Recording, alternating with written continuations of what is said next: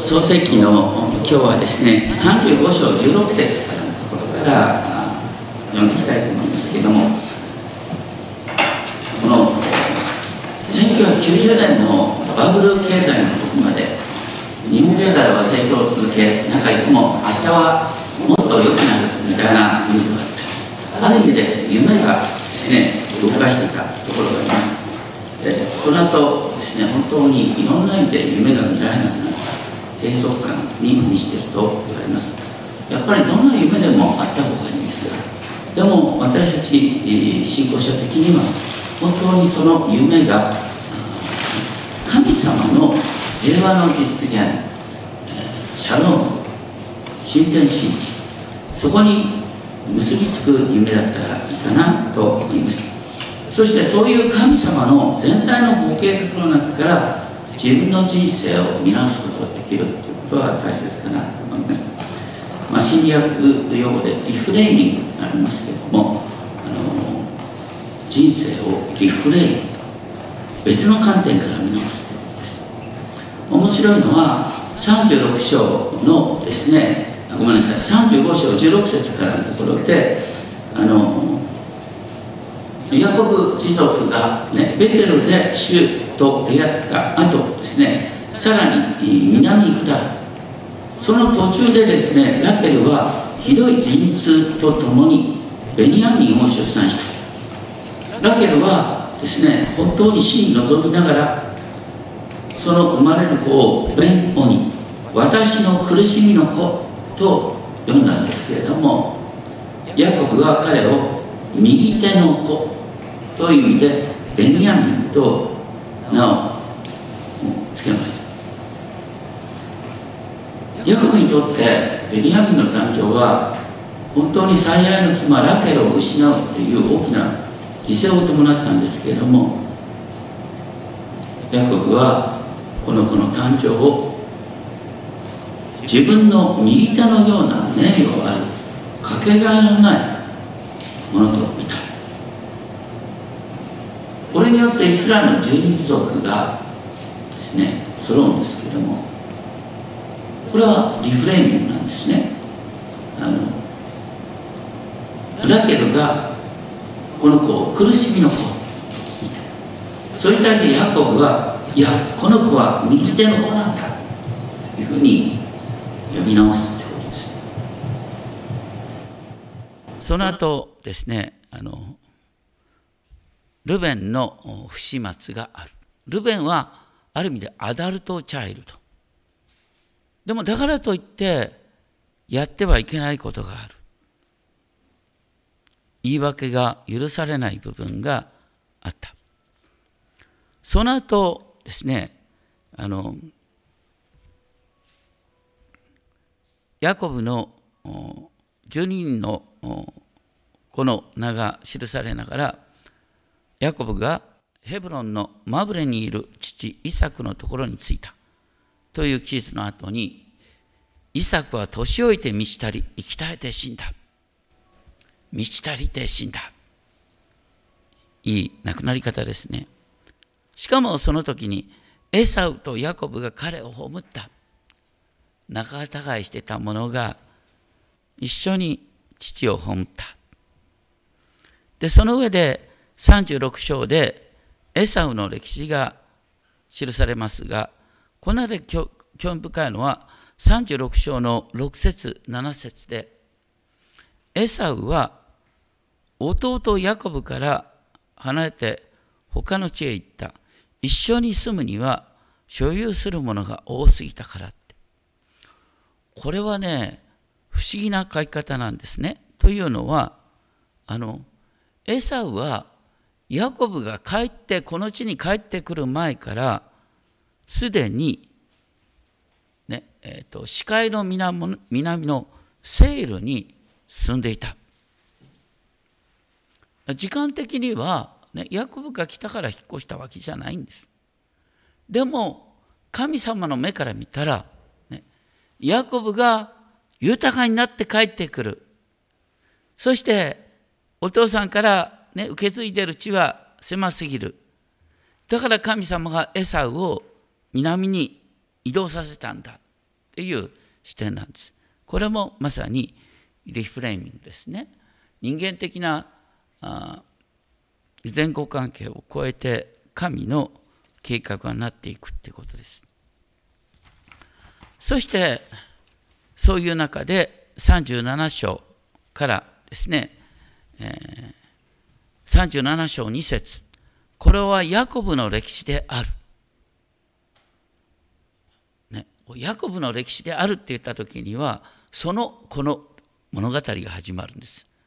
ヤコブの歴史イコールヨセフの物語ということなんですね。そしてヨセフは17歳の時っていう書き出しとともにですねこれから起こる悲劇の理由それはヤコブが、ね、10人の息子のうちの誰よりもヨセフを愛していたそのエコひいきに10人のお兄さんたちは頭に来てた。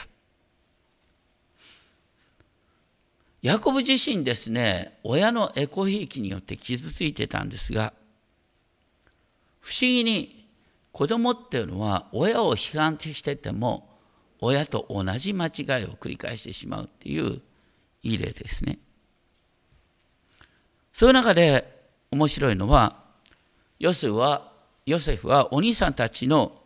思いに無頓着に自分が見た夢を明らかんと言ってしまう。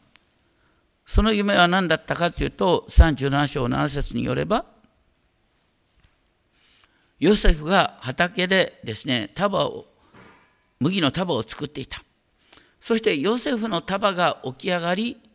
そしてお兄さんたちの束が周りに来て私の束を不死拝んだ。すごいこと。これは何かっていうとですね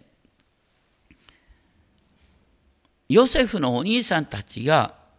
ヨセフを不死拝むって話なんただでさえ頭に来てるのにそんなこと言われて本当に頭にきたそれでとどまらない9節から見るとヨセフは再び別の夢を見た見ると太陽と月と11の星が私を不死拝んでいた。これも明らかんと言うんですよ。今度はね、父の、ね、お父さんのヤコブがですね、なんだその夢はとか言って怒り出す。でも、お父さんはその夢を心に留めていたって言うんですね。あの、ヨセフ物語の中心は、この夢にあるんです。ね。なんか奴隷に売られたとか牢獄に入ったとかあるんだけども神様はヨセフに夢を見させてその夢を実現していくっていうのがヨセフ物語の描き方なんです。これは神のストーリーなんです。人間のストーリーからするとねあのヤコブの子育ての間違いのせいでですね兄弟がいがみ合って、ね、ヨセフは奴隷に売られちゃったって話なんだ。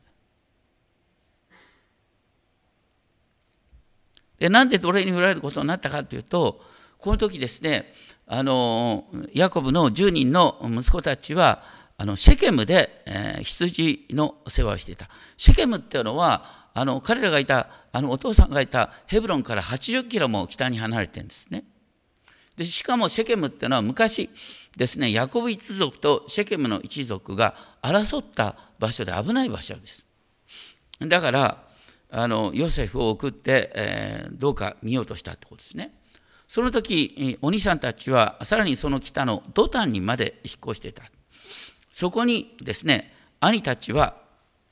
ですねヨセフが来るのを見て何と言ったか面白い37章18節ですね互いに言ったの。見ろ、あの夢見る者がやってくる。さあ、今こそあいつを殺し、どっかの穴の一つに投げ込んで、あいつの夢がどうなるかを見ようではないか。まさにそうでしょ？お兄さんたちはヨセフの夢に頭に来てて、あの夢がどうなるかを見ようって言って、ヨセフを穴の中に投げ込むって話なんですよ。ルベンがヨセフを助けようとするんですけれども結局穴に投げ込まれるそして、えーね、殺される済んだのはどうしてかというとユダ四男のユダがですねあの殺すよりは奴隷に売っちゃった方がいいよっつってヨセフを奴隷に売ったって話なんです。ここからね中心がヤコブ一族の長男がユダであるかのような流れになってくるんです。それで突然38章でヨセフ物語の間にユダの物語が入る。でユダの物語っていうのは38章でこれも奇妙な話ですね。ユダに3人の息子がいた。そして長男のためにタマルという妻を迎えた。で、長男は、エルは主の目に悪しきもので、主は彼を殺された。38章6節7節で、その、そして当時の習慣としてですね、兄の子孫を残すために、タマルをですね、えー、次男のオナンにあてがって、そこから長男の子を作ろうとする。オナンは兄の子なんかいらないと言って、えー、生を垂れ流す。ここからいわゆるオナニの語源がこのオナンから生まれますよね。それに対して神様はオナンを殺した。それに対してユダは今度はね三男が三男にタマルをあてがうと三男が死ぬんじゃないかと思ってですねあのタマルを一人にしといた。それはどうしたかというとタマルはこの遊女の格好をしてねユダと関係を持って子供を産んだって話だ。でも当時ね、あの人に嫁いだ人がですね、あの妊娠、あの関係のない妊娠するってのはまた石打ちの刑に相当する。ユダがね、タマルを石打ちの刑にしようとしたときに、実はタマルは本当にユダからね、子供子供を本当にユダ族のために子供を産まなければって真剣に神の使命を持ってやっただってことに気づいてユダは言うんですよ。ね、36 38章26節あの女は私よりも正しい。ね、それでユダのストーリーユダのあの家系のストーリーの中ではタマルがやったことは素晴らしいことなんです。なぜならあの、ね、ルツキ4章12節でね、ユダの家のものを祝福するときにね、ルツ記4章12節を見ると、タマルがユダに産んだペレツの家のようにってね、タマルがユダに産んだっていうのは、だから人間あの立法解釈からするとさ、お父さんと、ね、息子の嫁の関係だよ。とんでもない話なんだ。だけど、神様はこれをビューティフルなストーリーへとね、解釈し、ユダ一族はこれをビューティフルなストーリーへと読み替えていくんですよ。面白いね。これも私たちの中で起こることがあり得る。旗から見たらとんでもない話。でも、神のストーリーの中で美しいストーリーに変わっていくってことそういう中で、39章ですね。このですね、えーと、ヨセフ物語の中で、えーと、主がヨセフと共にいたっていうのが39章に繰り返し出てくるんです。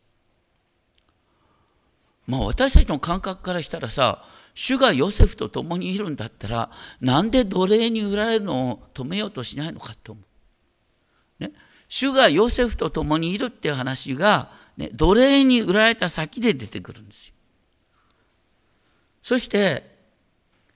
主は、ね、ヨセフのするすべてのことを成功させてくださる。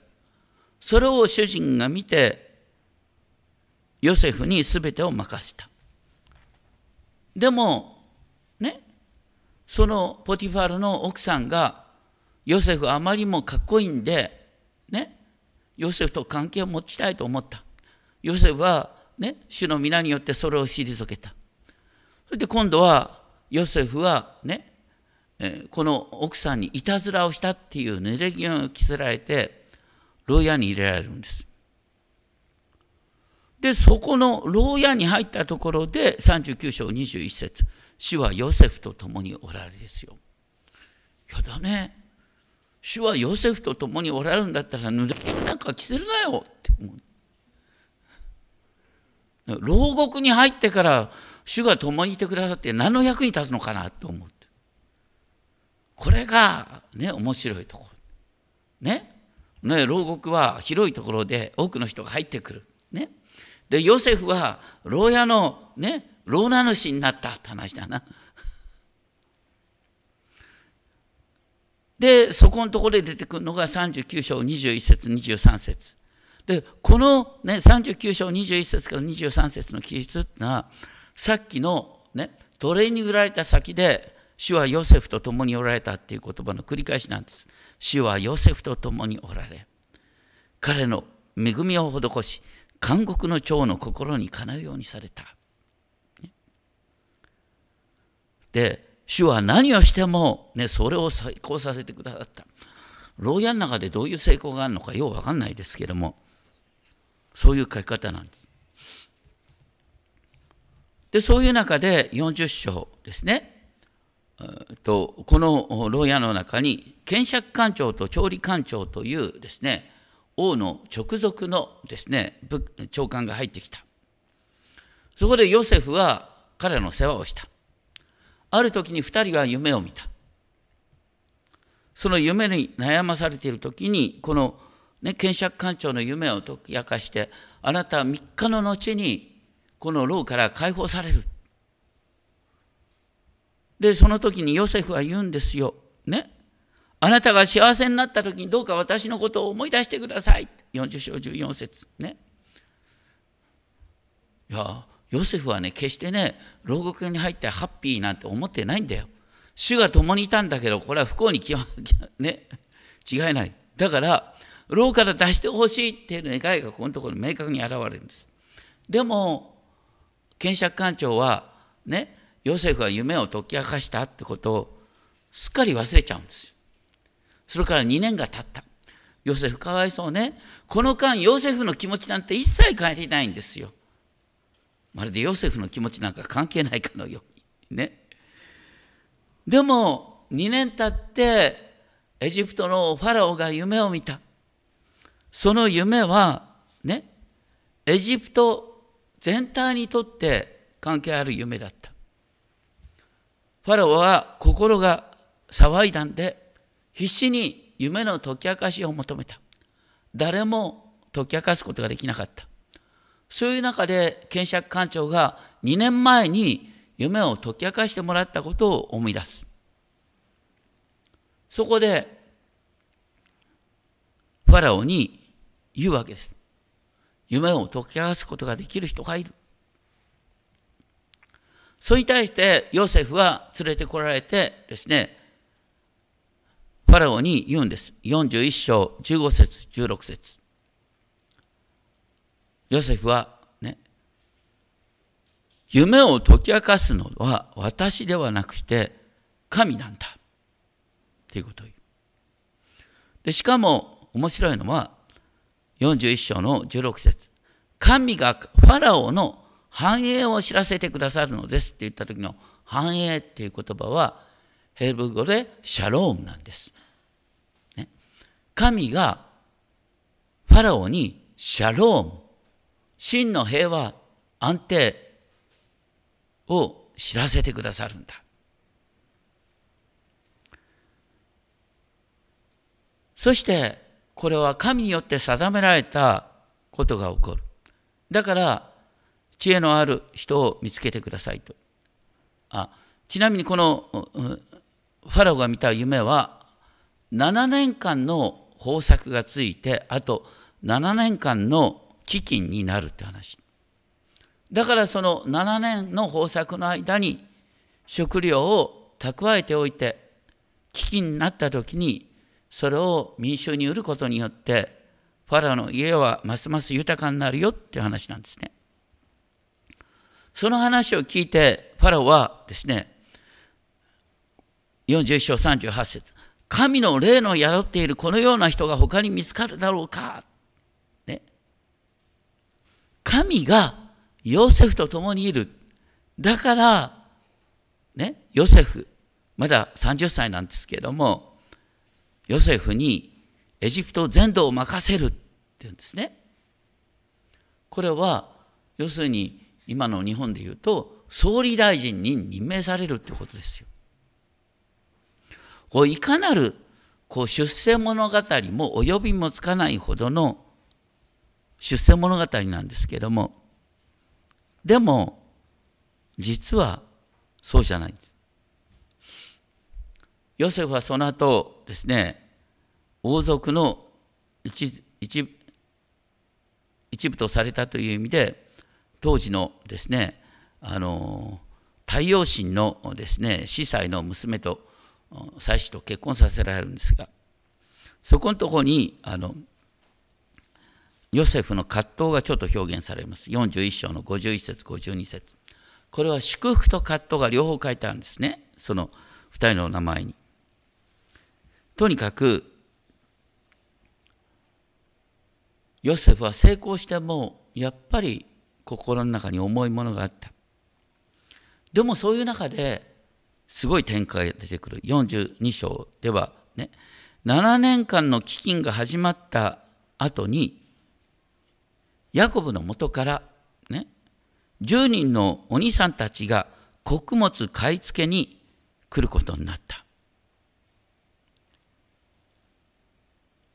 で、ヨセフは、あ、兄ちゃんたちだってわかるんですけれども、ね、ヨセフのお兄ちゃんたちはまさかヨセフがエジプトで総理大臣になってるなんて思いもよらない。もう本当に総理大臣の前ですから、平身帝と頭を下げるわけですね。その時に42章9節これが鍵。ヨセフはかつて彼らについて見た夢を思い出した。第一の夢が成就したって話です。ね。で、2週間後に第二の夢の話をします。ね。それは家族全体がヨセフを拝むって話です。このように見るとね、本当にこの神様のご計画の中で進んでいくっていうんで、夢が鍵を持つんです。私たちの人生を見るときに、そういう見方ができるかって。夢で世界が動いたっていう例で、あの、感動的な話は、あの、マルティン・ルーサー・キングは1963年8月にリンカーン記念堂で I have a dream とね、夢を語った。その夢は何だったかっていうと、ね、奴隷の子孫と奴隷主の子孫が仲良くなる時なんだ。そして、ね、奴隷の子供と、ね、や黒人の子供と白人の子供が仲良く手をつなぐ時が来るんだ。そして黒人の子供が、ね、その肌の色ではなくしてその人の品性によって評価される時代が来るんだと言った。それから45年後にあのオバマ大統領が誕生するわけですよ。ね、あのいや別に僕はオバマさんの政策をねあの全部評価するわけじゃないんだよ。ある意味でねあのなんでトランプが出てきたかっていうとオバマさんに対する悪評があるからトランプが出てきたんだよ。ね、政治には常にそういう面がある。だけどそういうことをね抜きにしてあのマルチン・ルーサー・キングが1963年にですね I have a dream と言ってね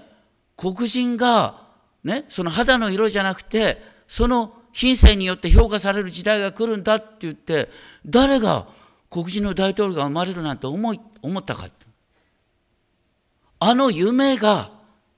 動かした。どうしてその夢が動かしたかっていうとマルチン・ルーサー・キングが語った夢の中心はイザヤ書11章に基づいてるんです。イザヤ書11章は何かっていうとねあの羊と狼が仲良く草をはむって話なん羊と狼ね黒人と白人が仲良く食卓に作った話をね、こうイザヤ書11章のレトリックを用いながら話していくんです。そのように私たちの夢が本当に神様の夢につながっていくときに、ね、聖書のストーリーの中心はシャロームの完成ですね。そのシャロームの完成につながる夢を私たち見ながら身近なところでこの夢が実現したらいいなっていうことで動いていくときに神様のご計画進んでいくってことですね。実は今日の箇所すべてですねこのリフレーミングっていうことでまとめることができる。一つ一つのストーリーが人間のストーリーを神のストーリーに置き換えていくっていう流れの中にある。私僕もですね昔あのねえっとなんで自分の性格はこうなんだろうってえらい悩んだ時期があるんですよ。ね、であのいろいろと思い巡らし人生の思い巡らしとかいろいろとやってね。でも思い巡らした結果どうなっちゃうかっていうとさやっぱりあのあの親のもとでって感じになっちゃうのごめんなさい。そうするとね自分は親のね、えー、あの子育ての失敗の結果としてこうなったって話なんだ。これはね聖書的なストーリーじゃないんだよ。ね？そうじゃなくて神様は私に期待してるがゆえに逆境の中に置いてくださったって見るんだ。ね、私に対する期待の上に逆境の中に置いてくださった。まさにヨセフのストーリーなんです。ヨセフに期待するがゆえに、ね、奴隷に売られるままにし、で、牢獄に濡れ、あの、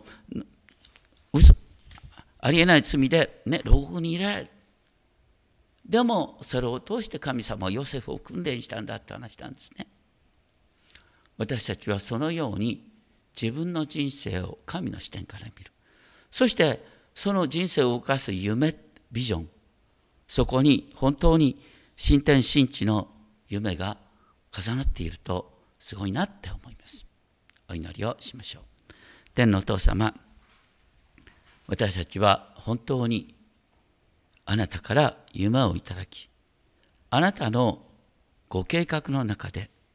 私たち一人一人が使命を全うします。どうかあなたの基準であなたの視点から自分自身の人生を見ていくことができるようお守りください。尊き主イエス・キリストの皆によってお祈りします。アメン